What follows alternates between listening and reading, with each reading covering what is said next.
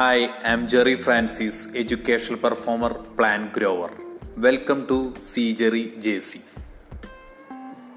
എനിക്ക് ഏറ്റവും ഇഷ്ടപ്പെട്ട ഭക്ഷണങ്ങളിൽ ഒരു ഭക്ഷണമാണ് പുട്ട് എന്ന് പറയുന്നത്. പുട്ട് ഇഷ്ടപ്പെടാത്തവരാരും ഇഷ്ടപ്പെടാത്തവരാരുമില്ല എന്ന് എനിക്കറിയാം. പുട്ട് എന്ന് പറയുന്നത് പല രീതിയിലുണ്ട്. ചിരട്ട പുട്ടുണ്ട് അല്ലാണ്ട് കുഴൽ പുട്ടുണ്ട് സാധാരണ പുട്ട്. അത് കുഴൽ പുട്ട് അല്ലെങ്കിൽ കുഴലിൽ ചെയ്യണ പുട്ട് നീളത്തിലുള്ള പുട്ടിനെയാണ് നമ്മളിവിടെ നീള നീളത്തിലുള്ള പുട്ട്. ചിരട്ടപ്പുട്ട് ചിരട്ടപ്പുട്ട് ഞാൻ പറഞ്ഞു ഞാൻ വളരെ കുറച്ച് കാലമായിട്ട് കേട്ടു തുടങ്ങിയിട്ടുള്ളൂ. പണ്ട് മുതലുണ്ട് പക്ഷെ നമ്മുടെ വീട്ടിലൊന്നും അങ്ങനെ സാധാരണ വെക്കാറില്ല. നമ്മളൊക്കെ സാധാരണ രീതിയിലുള്ള പുട്ട് എന്ന് പറയുമ്പോൾ പഴയ സങ്കല്പം പോലെ നീളത്തിലുള്ള മൂന്ന് കുറ്റികൾ. അല്ല ഒരു കുറ്റിയിൽ മൂന്ന് പീസുകൾ. ഈ പുട്ടിന്റെ നല്ലോണം തേങ്ങിയിട്ടുള്ള പുട്ട് അത് ആവി കോ ആവിയോട് കൂടി ഇങ്ങനെ തള്ളി വരണ സമയത്തുണ്ടല്ലോ.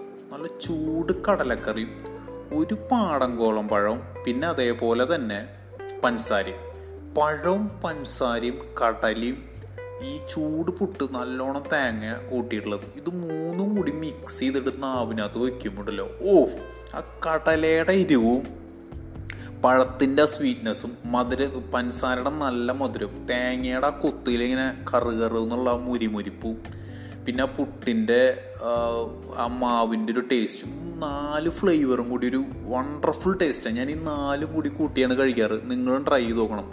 ഇത് ആദ്യത്തെ കഷ്ണം അങ്ങനെ കഴിച്ചിട്ട് കൂട്ടത്തിലെ അതിന്റെ കൂടെ ഒരു പപ്പടം കൂടി പൊടിച്ചിട്ടാണല്ലോ. ഗംഭീരായി.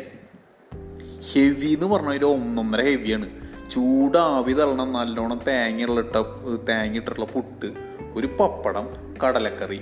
അതേപോലെ തന്നെ പഞ്ചസാരയും പഴം. ഇത് അഞ്ചും കൂടി മിക്സ് ചെയ്തിട്ടൊരു കഴിക്കില്ല അങ്ങോട്ട് കഴിക്കുമ്പോഴല്ലോ ഗംഭീരം എന്ന് പറഞ്ഞാൽ അതിഗംഭീരമാണ് എന്തായാലും നമുക്ക് ഈ ഗംഭീര ഫുഡ് അല്ലെങ്കിൽ നമ്മുടെ ഈ പുട്ട് കഴിക്കുന്നതിന് മുൻപായിട്ട് മൂന്ന് കാര്യങ്ങൾ നോക്കാം.